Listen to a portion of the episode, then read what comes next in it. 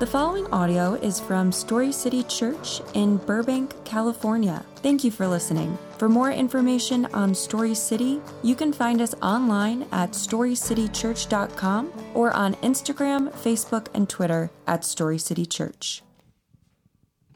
Hi, everybody. Let's stand for the reading of the word. I'm going to be reading in English and then I'm going to read in Tagalog after. First Peter, oh, First Peter, what was it? 1, 15 to 16.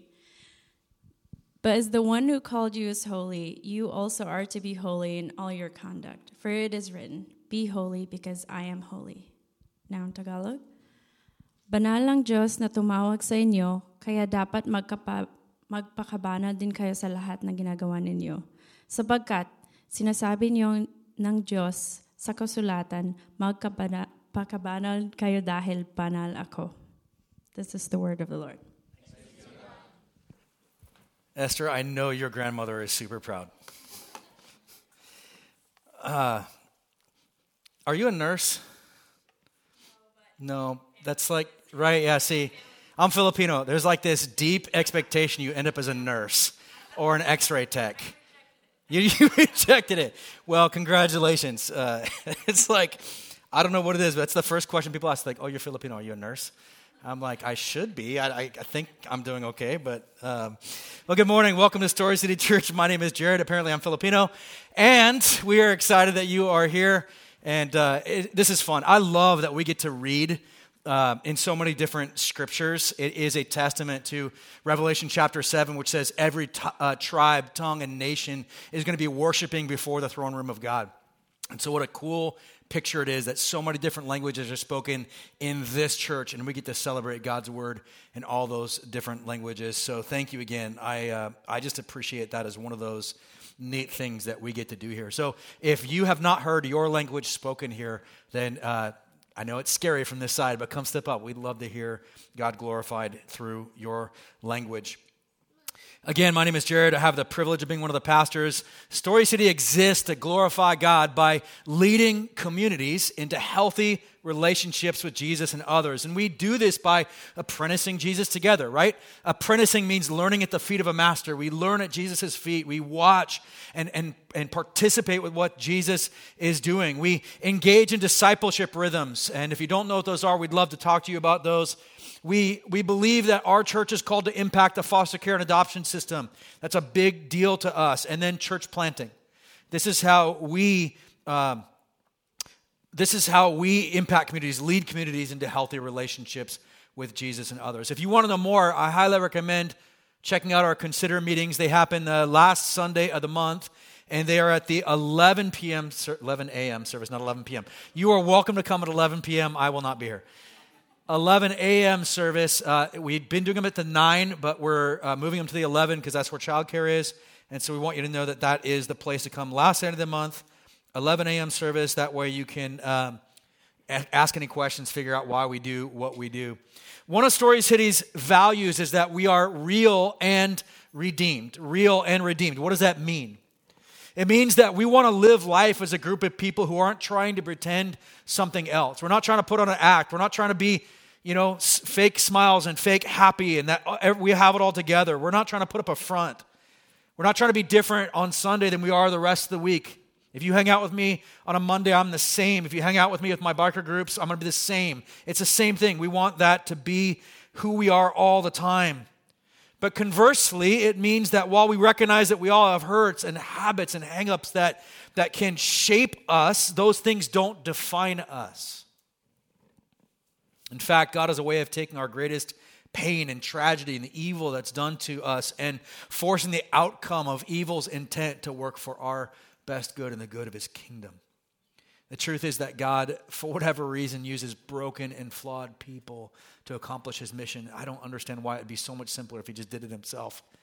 But he allows us to participate. And in doing that, we carry scars, but God also redeems what is broken in us and through us.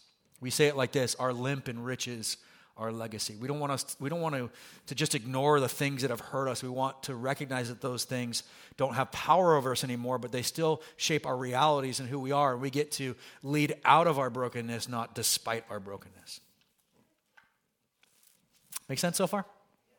All right, you guys are a quiet group this morning. This is me one of those like, like if the lights get any brighter, I'm gonna, I'm just not gonna know there's anybody here, and I'll just talk like I'm. All right, here's our happy. Here's our question for the day. The question is: Describe your happy place. What does that look like? Who who's got something?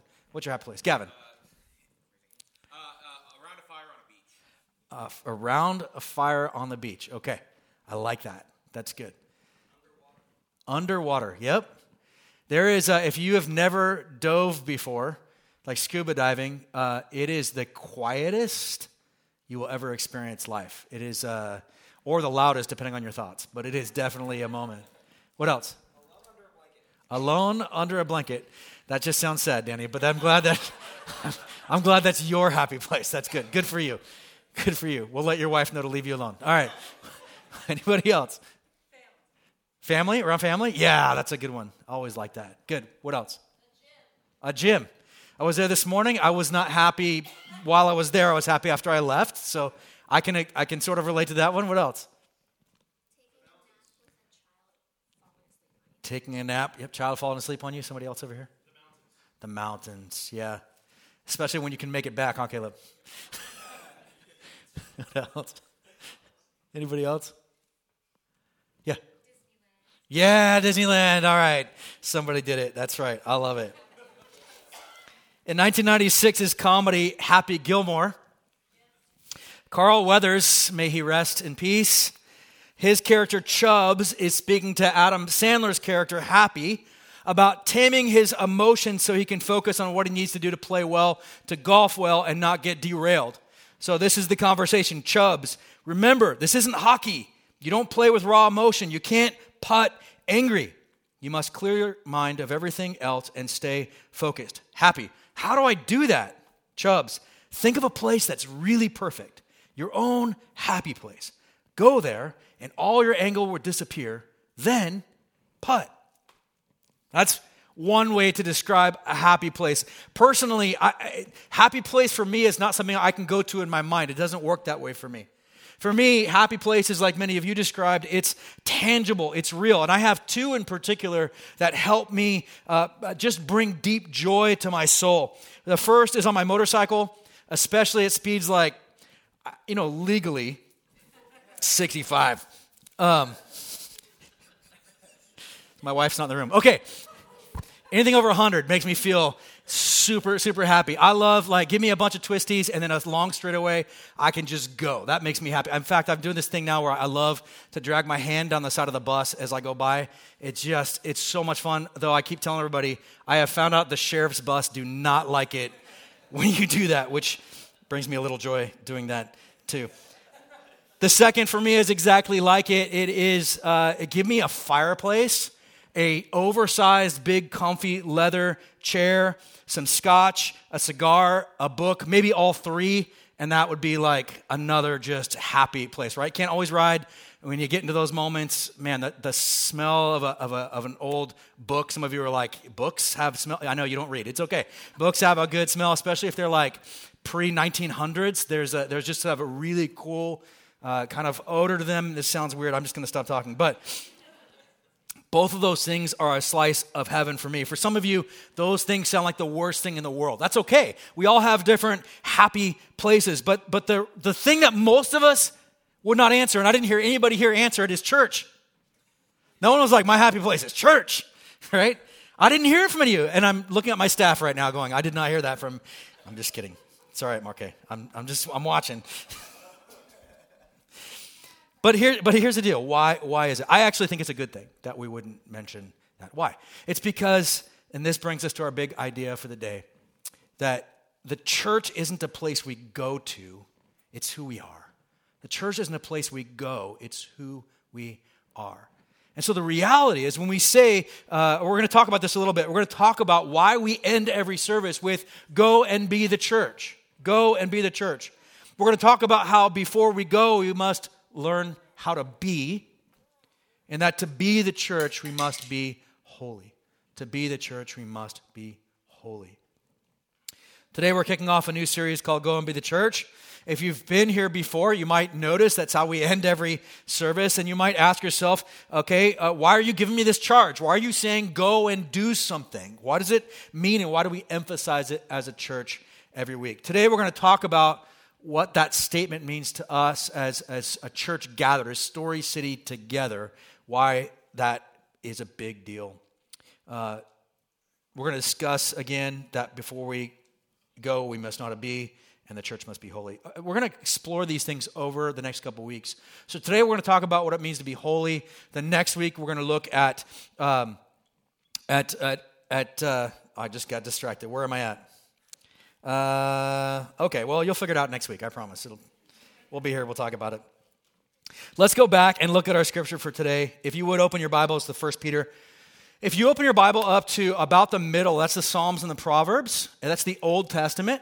Keep going, and you'll find the start of the New Testament is the Gospels. That's Matthew, Mark, Luke, and John. The Gospels, Jesus has always existed, he's always been God, but he takes on human nature in addition to his God nature, and he gets born into humanity as both human and God. And this is where we get the New Testament. It's the new part of the covenant. It's where we get to see Jesus' life start and then the beginning and the birth of the church. That's what the New Testament is. So, uh, again, Old Testament, New Testament, go past the Gospels almost all the way to the end, and you'll get to the little book of First Peter. First Peter 13 to 16, it says this. Therefore, with your minds ready for action, be sober minded and set your hope completely on the grace to be brought to you at the revelation of Jesus Christ. As obedient children, do not be conformed to the desires of your former, former ignorance but as the one who called you is holy, you are also you are also are to be holy in all your conduct. For it is written, Be holy, because I am holy. That's quite a statement. This brings us to the first section of your notes for those who are taking notes today.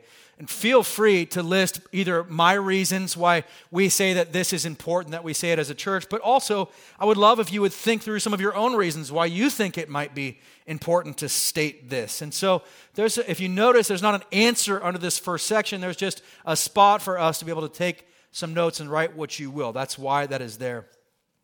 Several years ago when I was pastoring in Oceanside in San Diego, I had a couple who had been attending a church for just a short time, and they came up to me, and the, and the man was, was crying. He had tears streaming down his face. And uh, this man was in his 60s, his wife was in her 60s.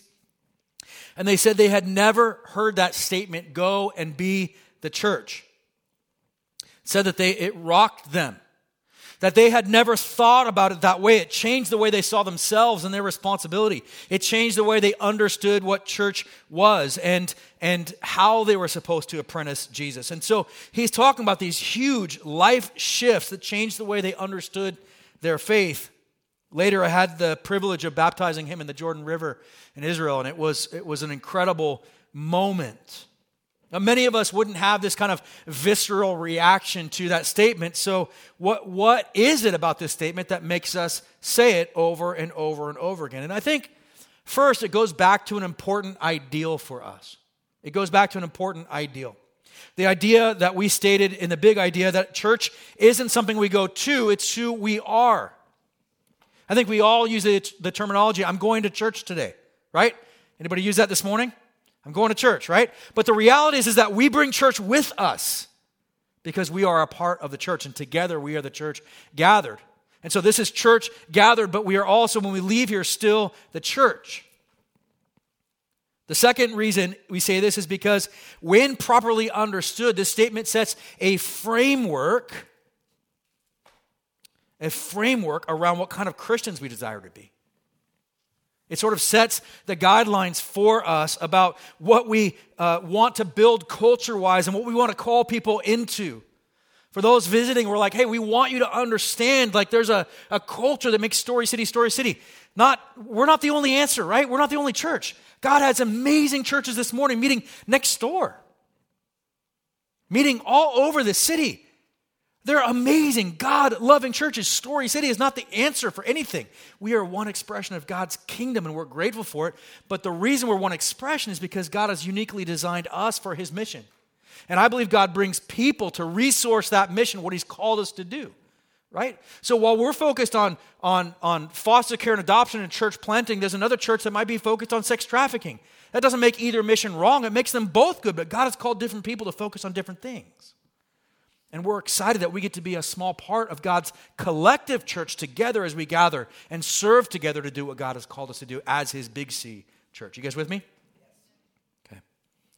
And so this, this go and be the church gives us this idea of what kind of people we want to be, what kind of church we want to be. And then last, it, it, it rallies us towards Story City's future. You know, some of it, some of this culture that we have is, is, is been established, but some of it's not yet. Some of it is for the future. There's stuff that we are not, are not in, the, in the position or place to do yet. And we want to, but we have to get to those places as we go along. And that's a journey we get to take together. And so, um, so that's a helpful thing. That's actually what this entire series is about, is explaining the statement and its implications. But the last thing it does, and, and I said last thing before, you know, forget. The last thing it does is it actually invites anybody into the process to join us no matter where you're at in the journey. See, go and be the church doesn't say, hey, go and look like us, get right first, you know, be just like we are, and then we're a perfect version of the church. No, we invite everyone to belong before we believe. The call invites everyone here on the journey to discover what it means to be the church. For those taking notes today, this brings us to our second observation for the day. Before we go, we must know how to be.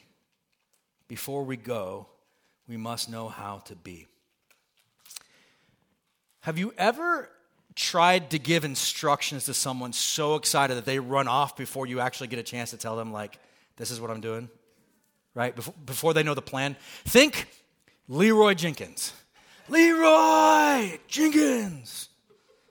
Okay, in case it didn't hit, some of you are looking at me like, what the heck are you talking about?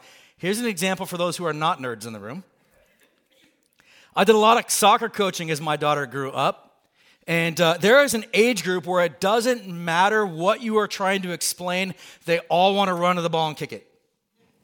Right? It, it doesn't matter. It doesn't matter which direction, it doesn't matter which goal. It doesn't even matter if they're working with or against their team. They don't really care about strategy. They just want to go and kick the ball. Now, don't get me wrong. They will put all of their might and their effort into it, even if it's wrong. And sometimes we can be like that as a church. See, the reality is, church is not just some nonprofit or some random gathering of people, some institution, or just some 501c 3. No, the church is only the church because the Holy Spirit creates it. The church is only the church because the Holy Spirit has created it. So, what makes it a church? And for that, I'd actually like to take us back to something called the Apostles' Creed. The Apostles' Creed. Now, this wasn't written by the apostles. It's not why it's called the Apostles' Creed. Uh, the Apostles' Creed is written that way because it summarizes the teachings of the apostles. That's how it's got, it's got its name. Theologian Mohler writes that the Apostles' Creed has shaped and guided the Christian faith for almost 2,000 years. Few documents in the history of the church have similar influence on the life of ordinary believers. It is perhaps the most compelling and formidable statement of Christian doctrine the world has ever known. Now, since not all of us are familiar with the Apostles' Creed, I will read it for you now. However, if some of this sounds familiar, it's because every time we do communion, we sing a song called This I Believe, which is based on the Apostles' Creed. That's actually why we sing that song every communion, so we restate our beliefs every time that we're taking communion. Does that make sense? Some of you didn't know that we do that. That's what we do, and that's why. Here is the Apostles' Creed I believe in God, the Father Almighty, creator of heaven and earth. I believe in Jesus Christ, his only Son, our Lord who was conceived by the Holy Spirit and born of the Virgin Mary. He suffered under Pontius Pilate, was crucified, died, and was buried. He descended to hell. The third day he rose again from the dead. He ascended to heaven and is seated at the right hand of God the Father Almighty. From there he will come to judge the living and the dead.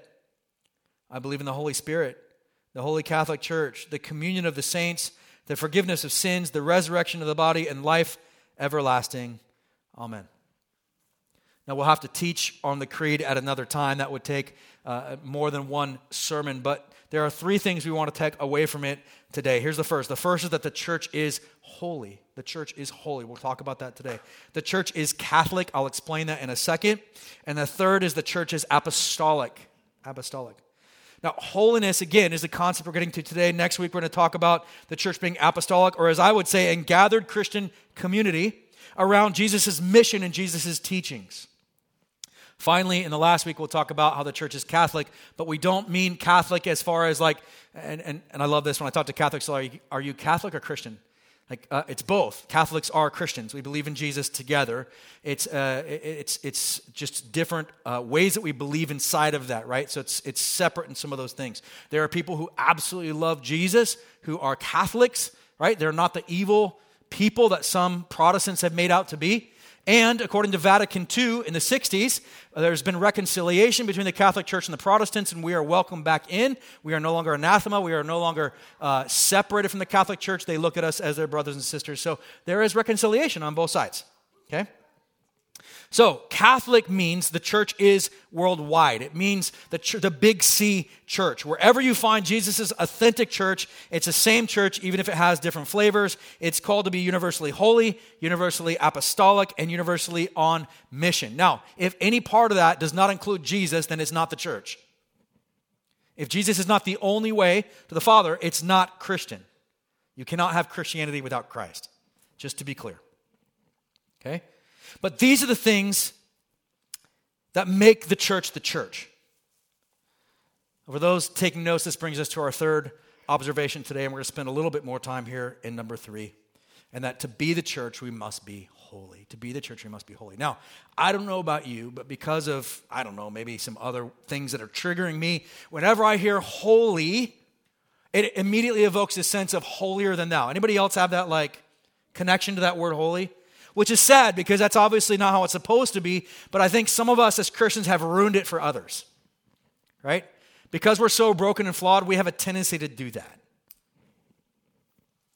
But the word holy, and we're supposed to be holy, means that we are to be set apart, consecrated, and dedicated to God's service. That's what holy means to be set apart, consecrated, dedicated to God's service, that God gets to use us how God wants because we are set apart for His purposes. That's what it means to be holy. I love the concept of this because it doesn't start with our actions.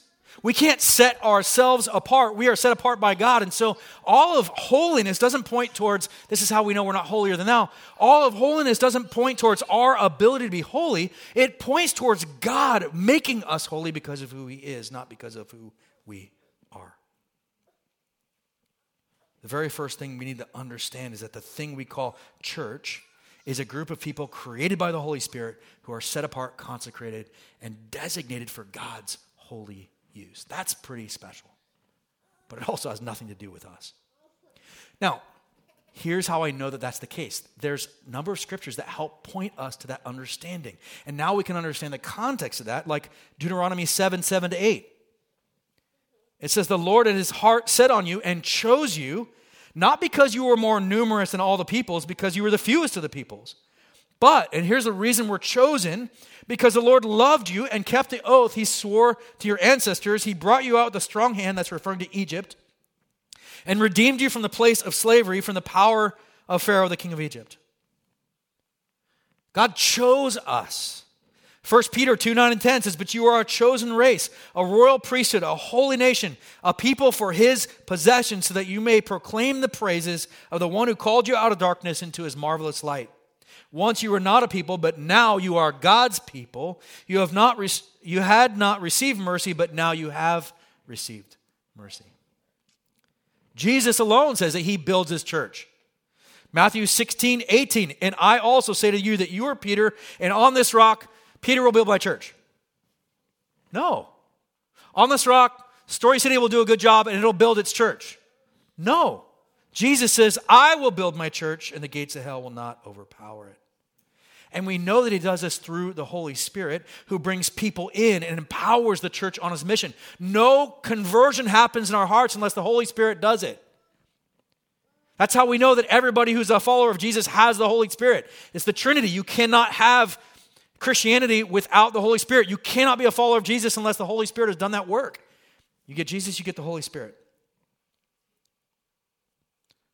Titus 3:5 says he saved us not by works of righteousness that we had done, but according to his mercy through the washing of regeneration and renewal by the Holy Spirit.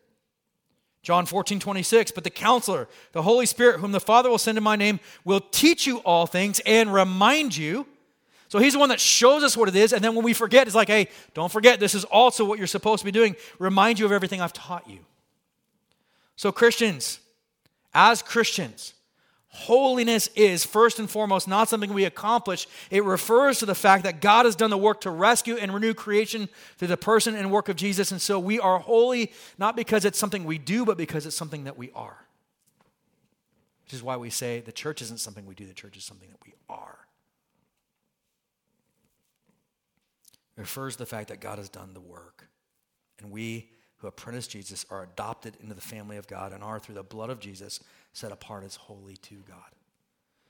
But holiness is also more than that. So it's that, but it's also more than that. Look at verses 14 to 16 from today's scripture. As obedient children, do not be conformed to the desires of your former ignorance. That's a statement to us. But as the one who called you is holy, you are you also are to be holy in your conduct, for it is written, Be holy because I am holy. See, a key component of this is found in verse 14 and 15. Don't be the way we used to be before we begin apprenticing Jesus. Why? Because verse 16, Jesus is holy, and we are to be like Jesus. Therefore, we are to live lives of holiness, but we also understand the grace that's found in verse 16 on our own, we could never meet that standard. We just couldn't get to it. We couldn't do it. We couldn't meet the standard of holiness that Jesus embodies as the God of the universe, right? Pastor and author Jerry Bridges writes this God has called every Christian to a holy life. There are no exceptions to this call. It's not a call only to pastors, missionaries, and a few dedicated Sunday school teachers. Every Christian of every nation, whether rich or poor, learned or unlearned, influential or totally unknown, is called to be holy. The Christian plumber and the Christian banker, the unsung housewife, and the powerful head of state are all alike called to be holy. This, is, this call to a holy life is based on the fact that God Himself is holy. Because God is holy, He requires that we be holy. He has called us to be like Himself. So, holiness is nothing less than the conformity to the character of God. Let me say that again. Holiness is nothing less than the conformity to the character of God. As used in Scripture, holiness describes both the majesty of God and the purity and moral perfection of His nature. Holiness is one of his attributes. That is, holiness is an essential part of the nature of God. If we understand that holiness is not merely a result of God's actions in setting us apart, but also our actions in aligning ourselves with his character, then we can see that holiness is a joint effort between God and us. Holiness is a joint effort between God and us. Even so, that effort towards holiness is only possible because God has called us and given us the power through the Holy Spirit to be holy, which is why we don't get to keep credit for it. This understanding is exactly, as I was talking before, how we keep from being holier than thou. Now, I don't know about you, but I typically don't struggle with the feeling that I'm holier than others. I tend to struggle with the feeling like, will I ever be holy? Jerry Bridges again addresses this feeling when he asks the questions If holiness is so foundational to the Christian faith, why do so many Christians feel defeated in their struggle with sin? And why does Jesus' church so often seem to be more conformed to the world than to Jesus? He goes on to give us three problem areas. He says these are the three problems we have, which is why we can't, why we struggle with those questions. The first he writes is that our attitude towards sin is more self centered than God centered. Our attitude towards sin is more self centered than God centered. We are more concerned with our victory over sin than we are about the fact that our sin grieves the heart of God. We cannot tolerate failure in our struggle with sin chiefly because we're success oriented, not because we know it's offensive to God.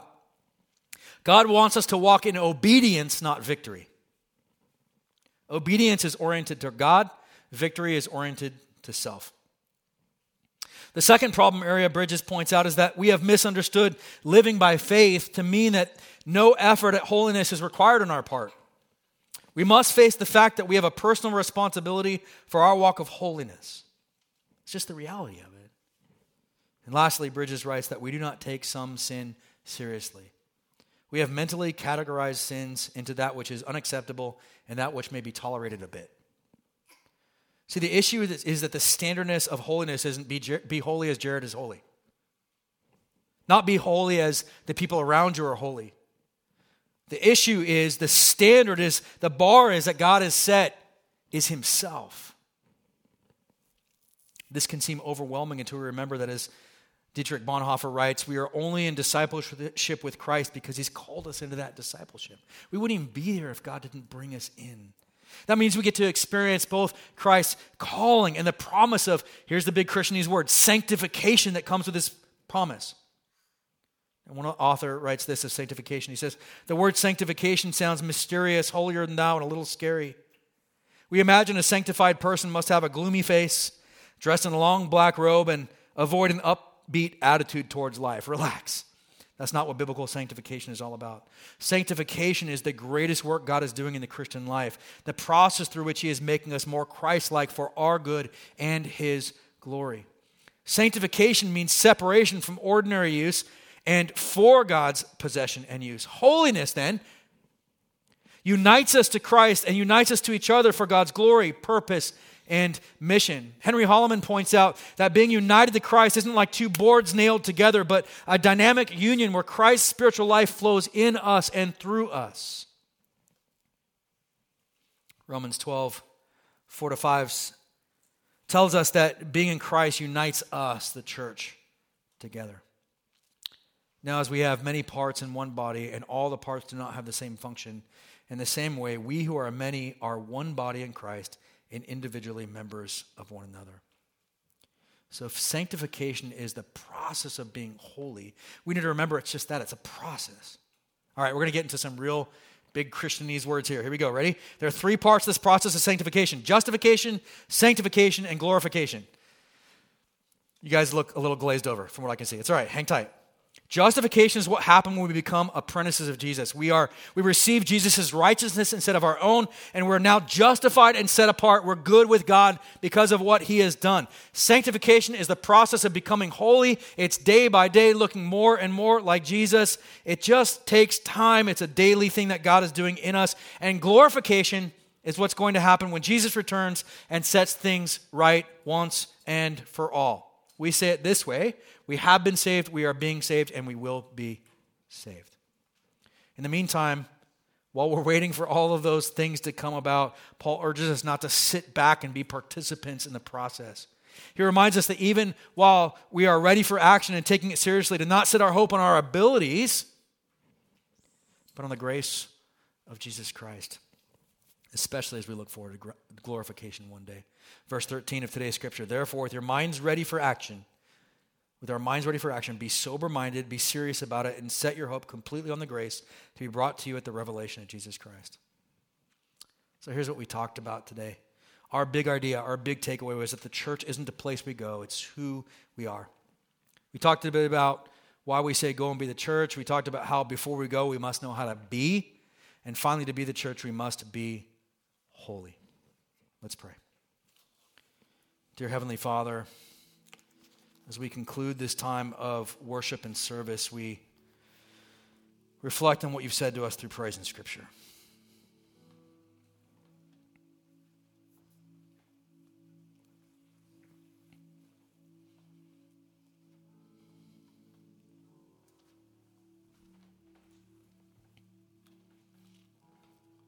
Father, we express our gratitude for all you are doing in us and through us and as we prepare to leave, we ask that you help us to love you and everyone around us with all we are and have. May the way we live bring you glory, and may we carry the message of your love and grace with us wherever we go. To this community of Christ apprentices, I now pronounce this benediction. In the name of the Father, the Son, and the Holy Spirit, may the grace of our Lord Jesus Christ, the love of the Father, and the unity of the Holy Spirit abide with us always. May our love for Jesus and people continually grow. Go and be the church. Amen.